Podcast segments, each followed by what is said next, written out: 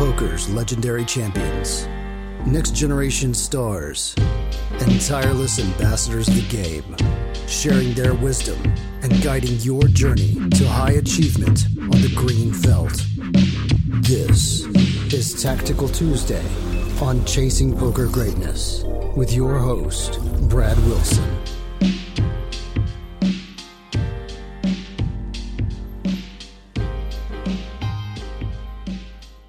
Welcome, welcome, welcome to another episode of Tactical Tuesday. As always, this is your host, the founder of ChasingPokerGreatness.com, Coach Brad Wilson. I am joined by John once again. What's up, John? How's it going, Brad?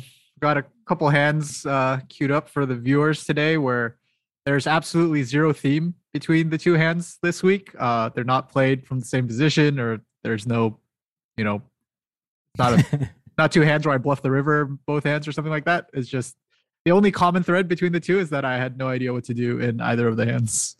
That's that's a good enough thread for us. That, Okay. That's that's a good enough thread. You- You're also about to go go out to Vegas, right? For Yeah, for a I'll be uh, going out to Vegas for a little while to play some live cash during the WSOP and maybe maybe a couple tournaments if cash is going well. You think they're going to let you back in the Bellagio? Are you are you going to be able to show your face in the Bellagio poker room? I'm hoping maybe like the crowd is a little bit different than it was a couple months ago, and people won't the same people won't be there to remember me. But if they are there, then I don't know. I might have to try to get, try to get a game running somewhere else. Like, well, you don't have a mask this time, right? You'll be no, you need a mask in Vegas still. No, I mean like they took it away for a little while, but they brought mask mandates back. I think like when Delta started going crazy. ah, gotcha, gotcha. Oh, yeah. Well, maybe they won't remember the kid that ruined their game. I'm gonna need a different backpack and like some some new new accessories too. A- and also, I wanted to update the listener on your your pot limit Omaha exploits. So apparently, you're going to play live cash, not much PLO.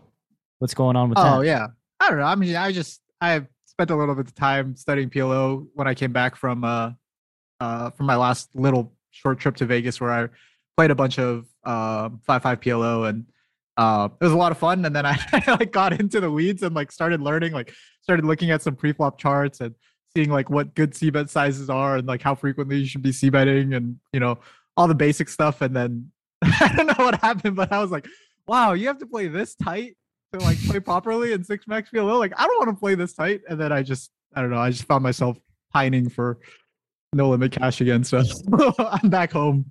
You lost the lust once you realized Uh, you're not you're not allowed to play all the hands that you were playing before. oh, like, what do you mean I'm not allowed to open like whatever kings under the gun or something? Like I need to, I need them to have a suit and an ace. Like this is this is too much. Let's go back to Hold'em.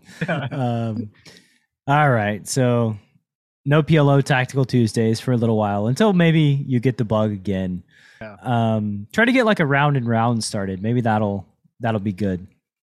All those games just evolve into people just wanting to play only PLO though, because the PLO round ends up being so much bigger and looser than the no limit round that like after a couple hours, I've just found that those half and half games, like everyone's just like, yeah, why don't we just play PLO instead of like this one round of, you know, Yeah, this one silly poker. ass round of Hold'em. Yeah. Exactly.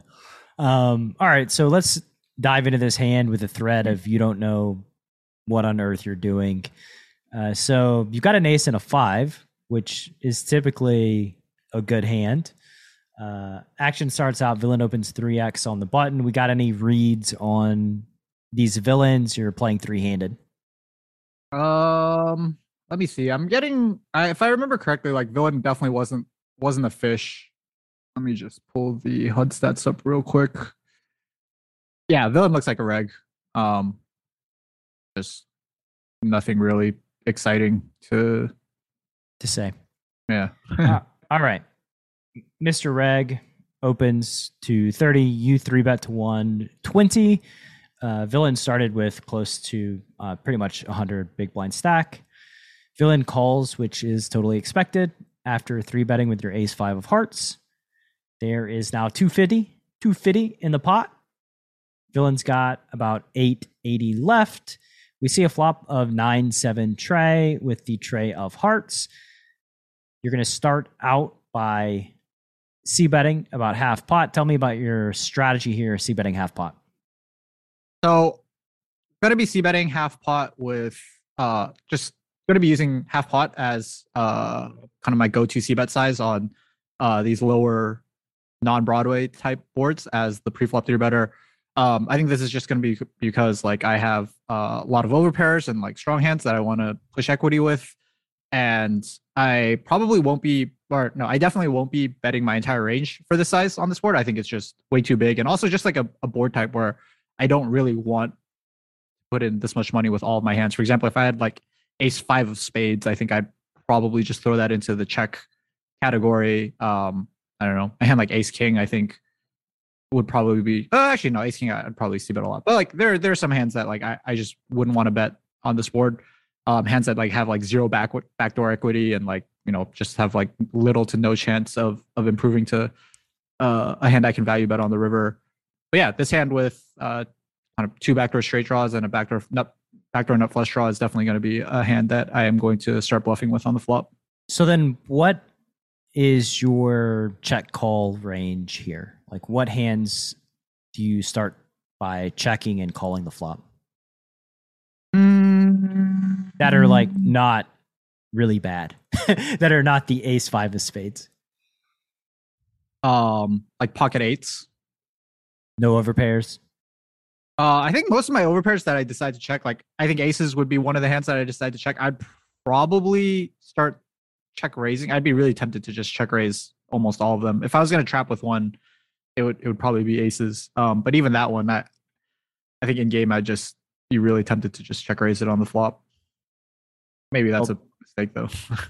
I mean, just listening to you describe your strategy here, it feels like when you check, you're just overfolding everywhere across the board. Like if you check call the flop, you're just overfolding everywhere. So like I, I would certainly think about that. I think your seven X's are probably pretty natural check calls. Like seven eight suited or six seven suited. Uh, those don't three bet those small blind versus button though. I don't have a lot of seven X or maybe any seven X small blind versus button. Do you have any nine X? Yeah, I have ace nine suited, nine ten suited, um, jack nine suited, king nine suited. Yeah, maybe the nine X nine X you can start checking with as well. Yeah, yeah, yeah. Weak weak nine X. Okay, sorry. Yeah, that's a that's a category of Like my weakest nine X for sure would be uh, a check call. Um, like my nine tens and jack nines for sure. Okay. Yeah, just maybe like, all of them. Maybe you're right. Maybe all of them should just go in the check call bucket. I mean, it's kind of the same thing as. I mean, it's not that different from having eights. Yeah, I don't think you're going to be checking here like with your, the strategy you described. I don't think you're going to be checking here that frequently because there are three different suits on the board. So like all of your suited hands, the only ones that you're checking with are the spades. So like ace, king, king, queen, uh, King Jack, King Ten, Queen Jack, Queen Ten, Jack Ten of spade. Actually, Jack Ten is probably betting because you have a gut shot yeah. with overs. Yeah. Um, so those are checking. Ace Five of Spades is checking. Um, then your Ace Kings and your Ace Queens. You're gonna have a fair amount of those combos. Do you bet your Ace King with back doors? I think that that would be the one that I'd I'd probably bet is just like the Ace King with like backdoor whatever flush draws, and then check decide based on the button sizing with all my other combos of ace king and ace queen. Yeah. Just feels like to me you're you're checking based on the strength of your hand. Yeah. like you're just basically checking all your weak hands, eh, your weakish hands and then betting your strong hands. Yeah, now that I say that out loud, it does sort of feel like like what you said like my checking range is just going to be like you're going to be able to run over my checking range um, on this board, but it doesn't feel like it. That is what's going to happen. like that that just is. And then if you if you like check raise your aces, well, then your check call range is just not good either. Yeah. Hmm. Okay. So how would you recommend like changing like a c bet strategy on the swap? Would you just like c bet a third with range and just um probably probably just go to chasingpokergreatness.com slash coaching and book a session. I think this would take uh this is probably going to take like quite a while to you know construct construct a more viable c betting strategy here because we would just kind of like need to see what the ranges are run multiple sims, look at some mass data, and then sort of see how often villains are probing versus check, uh, how often we're check raising. Like, you know, the, the thing about out of position strategies is like they're just so much more complex than in position strategies because, like, if you check, now all of a sudden you're like, you're, you're splitting your range into like bets and checks. And then when you check, you're also going to split your checking range into like check calls, check folds, and check raises. Mm-hmm. And then, like, once you check call, you need to have some like hands that can check call turns as well and, and it just gets very very complex. And i know that like yeah i just think that it would it, it would take at least an hour probably longer for us to you know really flesh this out in a way that i think is good. Okay.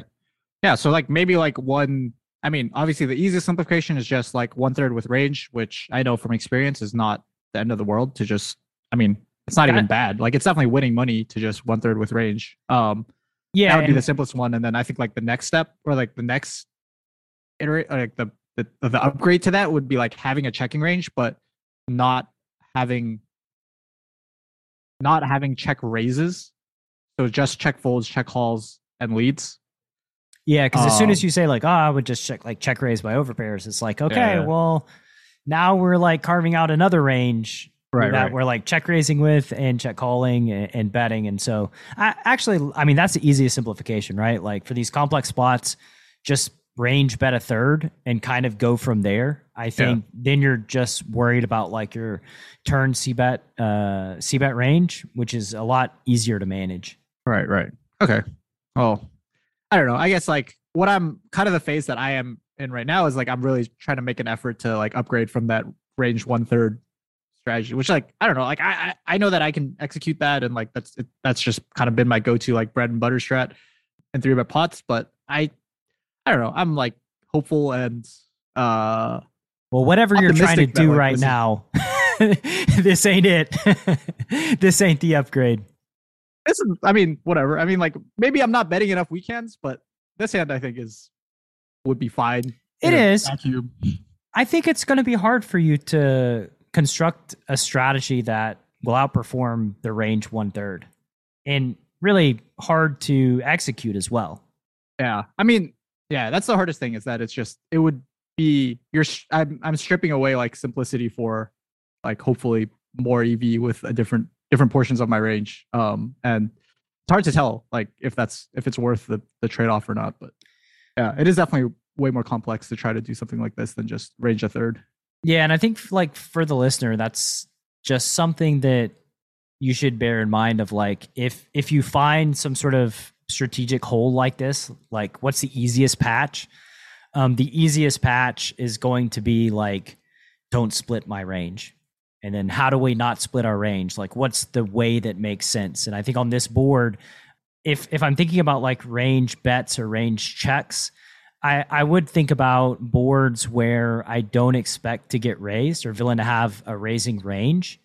Um, I think in those spots, it's a lot easier to just bet your full range when villain's not going to be raising you super wide. Does that make sense? Yeah, I think that makes. I mean that.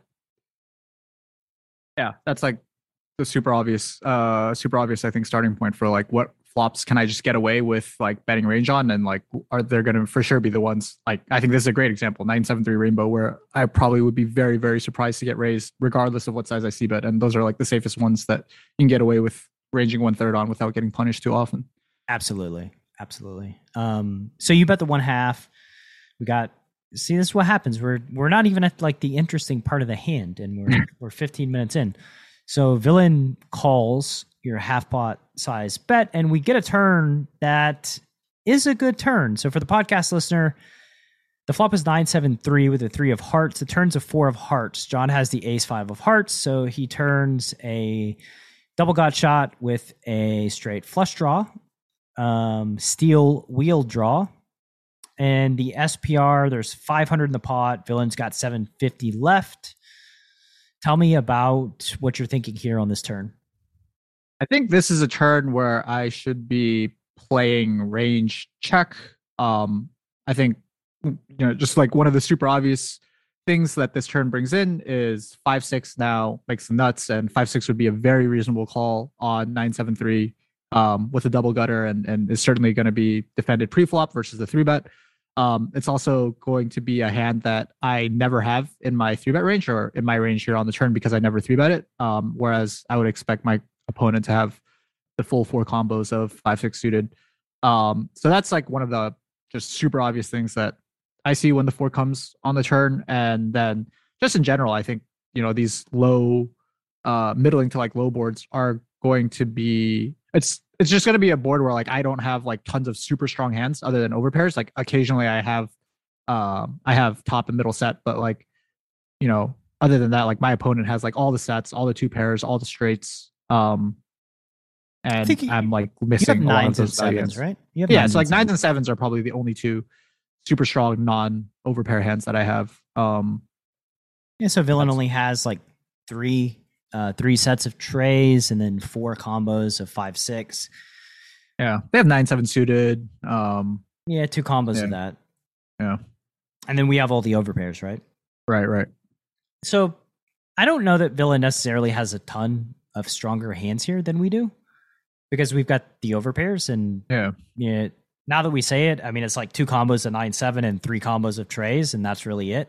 Yeah. Uh, and the four combos of five six.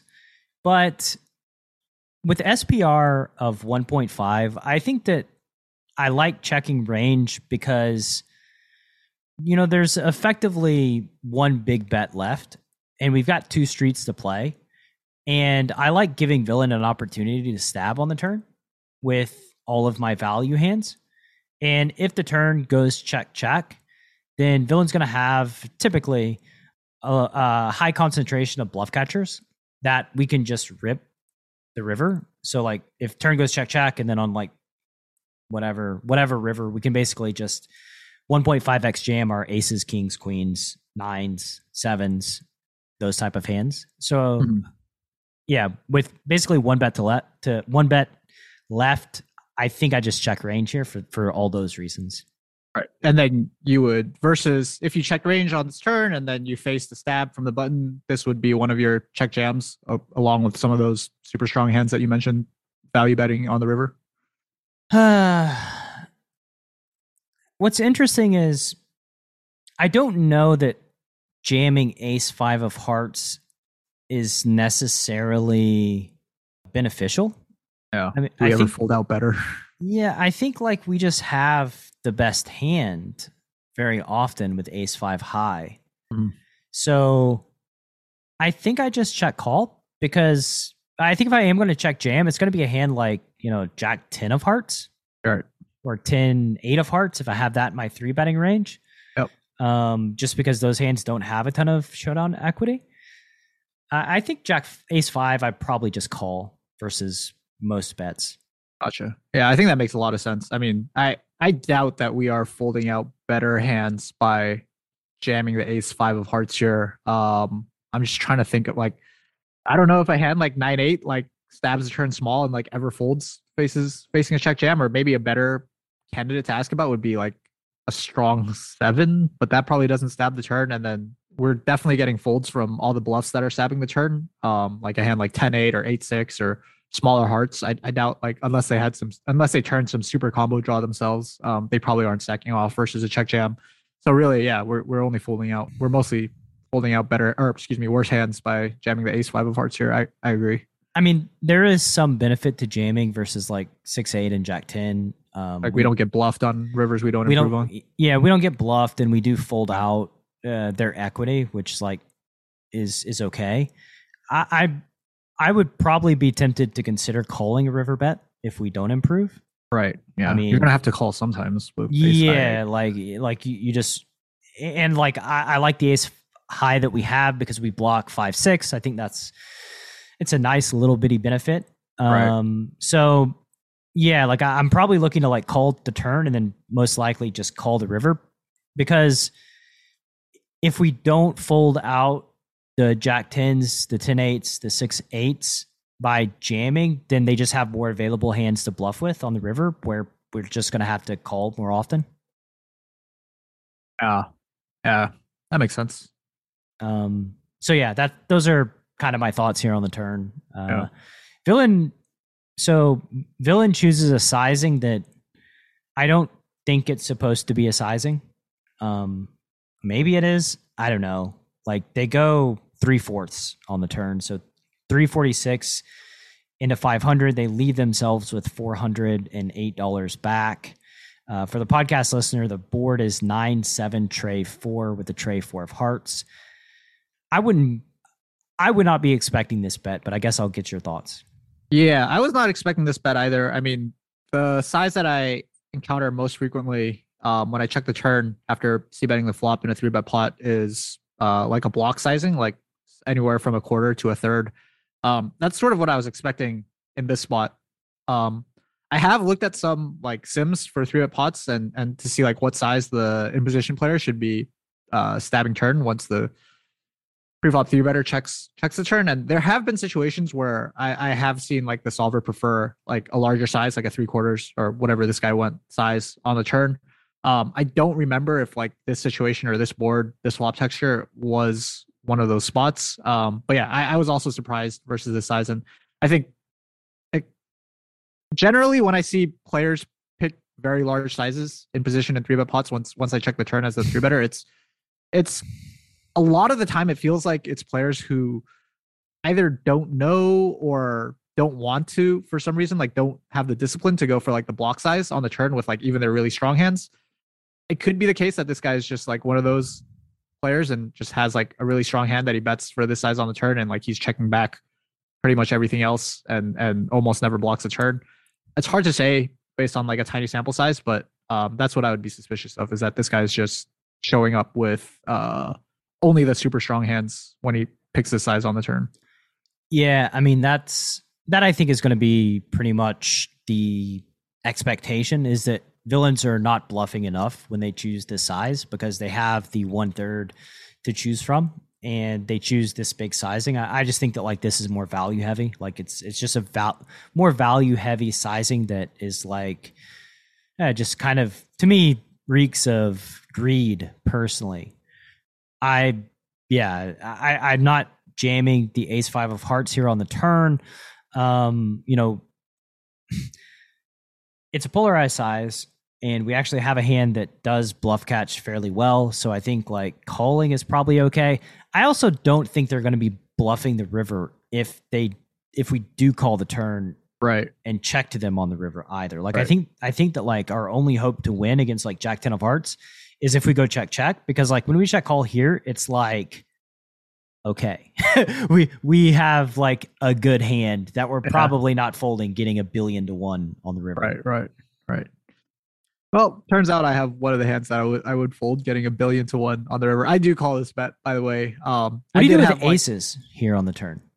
Yeah, that's a good question. I mean, like, I think aces is like one of the hands that I would like. If there was an overpair that I'd be tempted to trap versus the size, it would definitely be aces. I think maybe a slightly better question is like, what do I do with a hand like kings, queens, jacks, tens? And I think like I I just you know call it like lack of discipline or whatever, but I I would just be overwhelmingly tempted to like check jam my overpairs, like facing the size, thinking like, okay, this guy's just.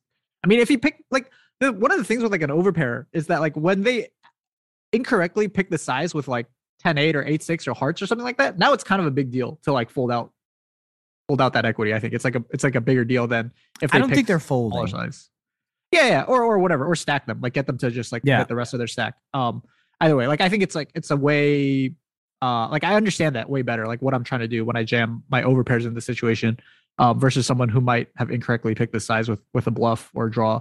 Um with ace five though it's just you know i don't think i'm i don't know maybe maybe like it is like reasonable to to jam the spot and hope that like 10 jack of hearts or like 8 6 or 10 8 even without hearts like feels compelled to stack off or like a worse flush draw feels compelled to stack off given the price that they're now going to be betting. But I just still think that this size is going to be so value heavy. Um i don't know I, i've looked through a lot of hands in my database where the in position player picks the big size on the turn and it's i've i almost feel like it's always top pair plus uh What's funny is is I think that what what's happening here is you're going to call the turn, and like the only hands that you check call with are like Jack ten of Hearts, ten eight of Hearts, Ace five of Hearts. everything, everything else, you're just jamming. Yeah. Um, which is probably not good if villain knows what's going on, but like it's a hard thing for them to know. But again, I would, I guess, think about my strategy because this this path that you've chosen, yeah, you don't have a lot of, you just have one really category of hand that you check call the turn with. Well, I didn't pick this path. This guy made the path with this size. this is not the path that I wanted. I did not choose this. Yeah, he put you, he put you on this path. Yeah, yeah, exactly. Uh, and I think that's why, like, that's that's sort of the argument, I guess, for just check raising all in once you face this size, because like at least if you're check raising all in, then you've got some hands like this, you've got your overpairs, and you don't have to carve out like another check call range. But I think that like the way that it went down, I'm actually just totally cool with check calling the turn here, given that I think villains that are bluffing, we've got enough equity to continue. The real question, uh, just another one before you know this hand's like going way over our normal hand number one uh, time allotment, but if you make a flush on the river do you just jam or do you check? Because you you do end up calling the turn, and so there's like twelve hundred in the pot. Villain's got four hundred left. You don't get there on the river, unfortunately. Sorry, Tactical Tuesday listeners, that we're hoping hoping to, for us to get there. We don't get there, but if you did, do you just yeah, like, jam? Let's imagine that Jack Ten of Hearts. Yeah, yeah. So I just jam the river. No, I, I, I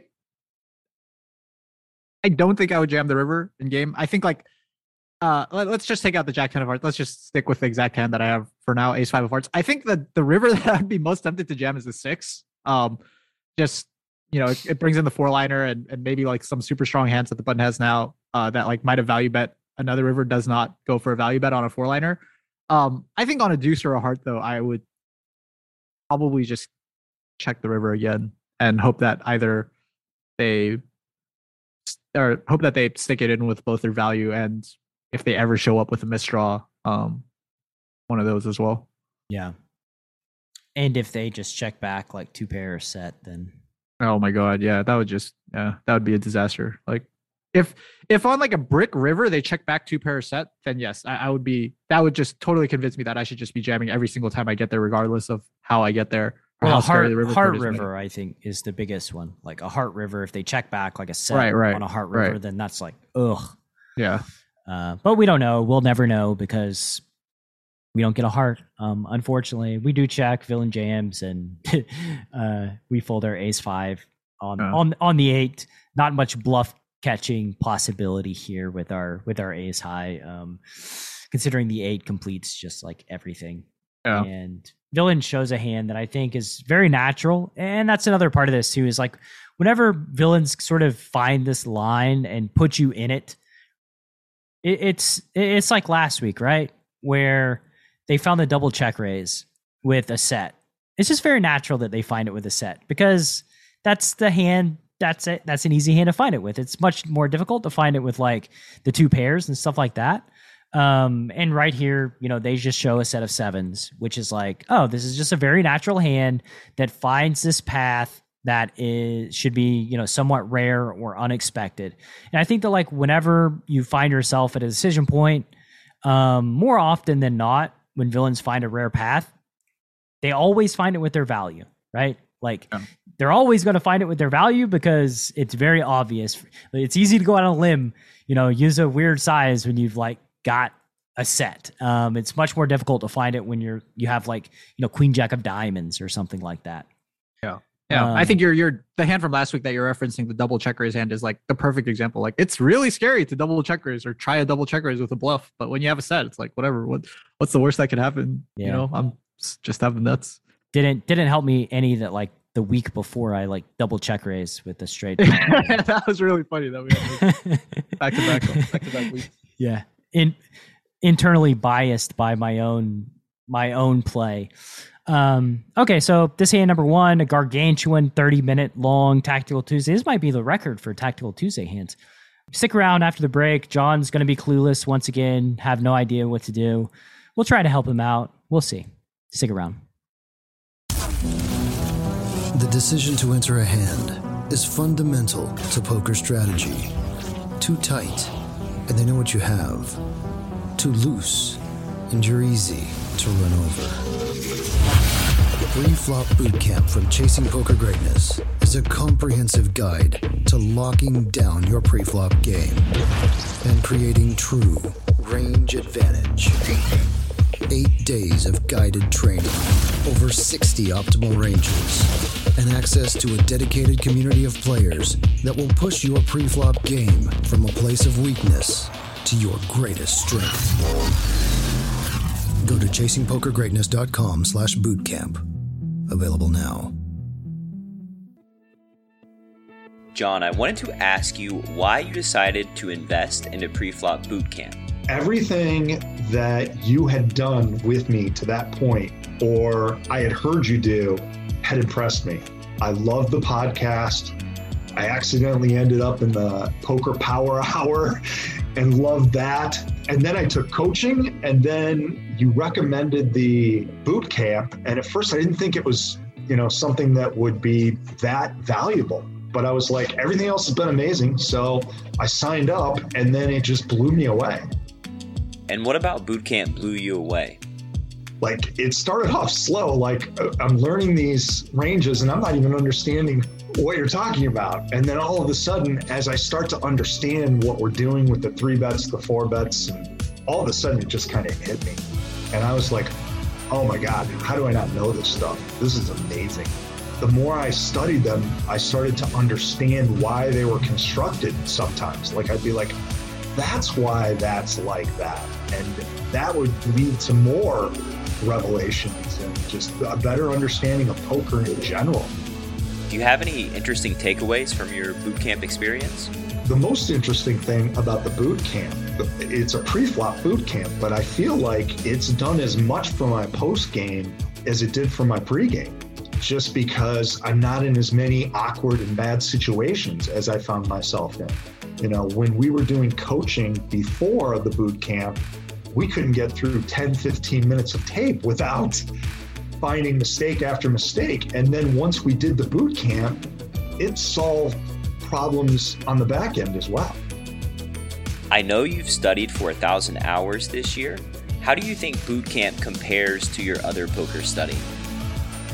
Oh, it's crazy. The boot camp is probably the most important thing I've done all year out of everything. I would give anything to go back and to, to know that stuff 10 years ago. I can't imagine how successful I'd be right now if I had known that stuff. And I thought the boot camp was so valuable that I literally insisted you take more money from me and paid you more for the boot camp because I was blown away. I just thought the price was too cheap. And it's changed my game in ways that I, I can't even explain to you. If you'd like to join the next round of Preflop Bootcamp, which starts on the last Saturday of every month, head to chasingpokergreatness.com slash bootcamp to lock up your spot. One more time, that's chasingpokergreatness.com slash bootcamp.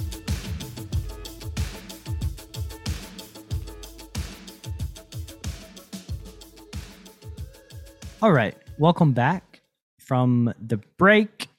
Now, me and John have got a chance to take a breath and dive into this second hand where you have an ace and a king of different suits and you're on the button. Common thread being you didn't really know what the hell to do. So you can uh you can break also down on the turn. also on the turn. There you go. Confusing turn spots. We just found the thread for this episode. 30 minutes in, we found it. Um, so break down the action for the podcast listener. Yeah, so action starts with me opening the button. Uh, we're a thousand about a thousand dollars effective. Um, small blind three bets, the big blind folds. Um, I four bet to two hundred forty dollars, and the small blind calls. So we're playing a four bet pot button versus small blind. I have ace of clubs, king of spades, uh, four hundred ninety dollars in the middle. Flop looks amazing on on on first glance. It's a king of diamonds, jack of hearts, ten of clubs. So I flop top pair, top kicker, gut shot, and a four bet pot. Um, I was just super happy about this flop and like ready to go, which is going to be a little bit of foreshadowing. Um, so the small blind checks, which is exactly what we expect. Um, four bet pots, I generally bet uh quarter um with my range. Uh for some reason, like I just had like visions of like betting this flop small and then jamming like almost every turn that's kind of safe and like brickish. That was just I, I remember that being my thought in game. Um, so I sized up slightly in position in this four bet pot and went for a third instead of a quarter. I, I don't think that makes like I don't know. I don't think strategically there's much to talk about there. Um, I don't think anything really changes because of that. The small blind does call the one third. Uh, and then we see the nine of diamonds on the turn. So there's now a four liner on the board. The board is king of diamonds, 10 of clubs, jack of hearts, nine of diamonds. Um, I have ace king.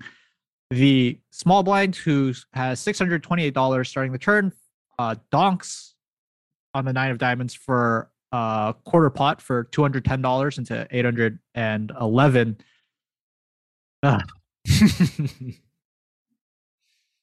yeah, we we talked about this in Poker Power Hour last week. Had a nice long thirty minute debate on what to do, and I think we really just need to like do a little rewind here. Is it even um, worth talking about like what I was thinking about in game? Like, should we even waste everyone's time with like my my thought process, or should we just cut to the actual the meat of this hand? We get a 30 minute hand one and a four minute hand two. um, I mean, you could tell me what you thought, I guess. Yeah, so quarter, I'll just go over it real quick, I guess. Yeah. I ended up folding facing this bet. Um, just real quick, like I thought that it's uh it's pretty tough for the small blind to find natural bluffs in this situation. Um, like one of the only hands I could think of is a hand like Ace Five of Diamonds that like floats the flop pretty right light and also does not jam pre-flop. It's like one of the hands that you know I would expect to be one of the slam dunk pre-flop bluff jams. It would also have to again, like I said, call the flop fairly light and then find this lead. Some of the other hands that were mentioned in Poker Power Hour as like reasonable turn bluffs, there's a hand like Ace Ten or Ace Jack, um, turning itself into a bluff. That's, I mean, that's even more, I think, unnatural than a hand like Ace Five of Diamonds. Like it's tough for me to imagine someone finding the turn donk with uh with that hand. Um, you said you, they found it quick, right? Yeah, they found this turn donk pretty quickly. It was not like, uh, yeah, it was. There was no nothing like suspicious or about it at all or anything like that. It was just like, yep, okay, this is the turn. This is what I do on this turn. Um, yeah. So yeah, I, I just like was struggling to find bluffs and like they have no shortage of queen x like king queen queen maybe even queen jack queen 10 pocket queens every single combo of ace queen is going to peel the four bet preflop. So they just have a lot of straights here.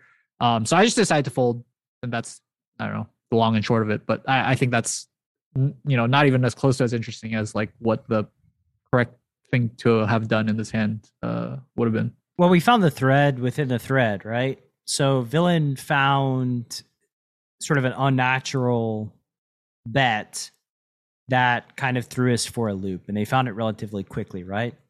Um, and we'll get to what villain had in this spot at the end, but it does it ties back into sort of what we said in hand number one. Most interestingly, here is on the flop when on King Jack ten on the button facing a small blind three bet. So you well, don't four bet, so we call uh four bet, yeah. Yeah. But facing a small blind three bet, you don't four bet ace queen. Correct right? So you have no ace queen in your range. You you I don't do you four bet jacks? Yes, I would four bet jacks and get it in. And flat tens, right? Yes. Okay, so you've you've four bet jacks. So we have kings in our range, we have jacks in our range, queens in our range, aces in our range. Um, the problem is villain has all 16 combos of ace queen, and we have no combos of ace queen in our range. And in four bet pots where you have very limited combos to work with, that 16 combos represents like a significant amount of villains four bet defense range, right? Yes. So with ace king here, um, and we ran this in the solver. Uh, somebody else ran it in a different solver last week and said that like ace king is a pure bet. The solve that you ran said ace king is a pure check, right? And that our range is a pure check. Yes. So I uh before we started recording this podcast, just ran a quick solve for this spot, and um my sim had me checking back the flop 94% of the time. Which makes sense because yeah. like when villain like in this situation compared to like the last spot, in the last spot, like this is a four bet pot. So you have much fewer combinations of hands, and villain has all the nuts, and we have none of the nuts, and that's just a really big deal. Um, so even though this board like looks like our board, it's not actually our board; it's their board. Yeah. Um, yeah, that's. I think that's the most important part of this hand. Was like I was just totally blinded by like, oh yes, like triple Broadway, King High. I'm the four better. Like this is Yeah. this is great. But yeah, that's. I mean, that's exactly what you said. It's like I never have the nuts here. Or uh, another way to put it is like the best hand that I have on this flop is kings, and that hand is not super excited about getting all the money in on this in the situation when like the small blind has 16 combos of ace ace queen um and i have zero and like the best hand that i can stack off with is is a set that is like pretty uncomfortable about well, it's getting all the not money in on this it's not Like, just that, you know, it's like villain rips jacks pre and probably tens too. So like if you have a set of kings and villain wants to get the money in and they don't have jacks and they don't have tens, well Yeah. They just probably always have ace queen when you when you get yeah. get it in here with your kings, right? Yep. Yep. Um so yeah, I, I think that's and I think too, like by checking back, uh, I don't think you're giving a significant amount of equity to villain when they have their, you know, their hands like king queen suited, or I guess they have queen jack suited, pocket nines or pocket eights, those type of hands at flat. Um, they don't have a ton of equity. So anyway, I, I think like the, you know, solver agrees with my PPH analysis and just like pure checking flop.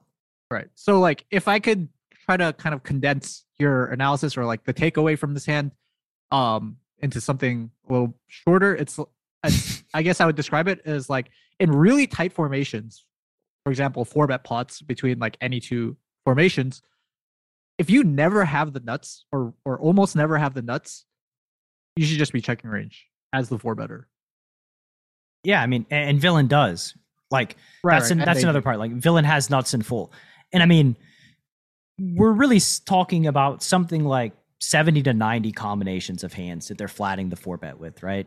So, sixteen of them being the nuts is not an insignificant amount, like 20 more than 20% right? Like Yeah. that, and that's that's just a really big deal. So. Anyway, yeah, that's that's sort of I think the, the major takeaway here. When villain has in formations that are very tight, villain has full all the nuts, and we don't. Um, we probably don't want to bet, even with hands that look as good as Ace King. Right. Uh, and now we can just go back to the turn in the way that this hand went down. So villain led a quarter, you folded, and tying back into what we talked about in the first hand, when opponents use a an unnatural line, um, it's much easier for them to find it with their good hands.